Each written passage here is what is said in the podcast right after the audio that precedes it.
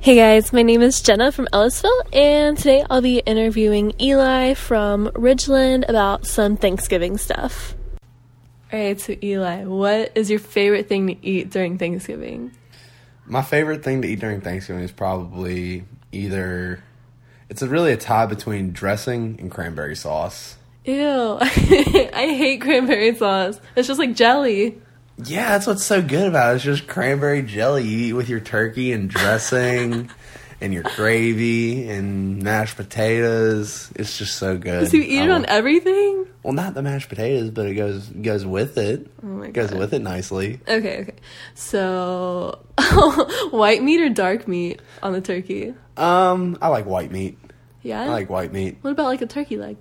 Eh, I, I- I mean, I love t- I love turkey legs. I love dark meat, but I'm all, I always go for the uh, turkey breast or the white meat. Okay, word. Well, like, who cooks the turkey in your family usually? Um, Or does it alternate?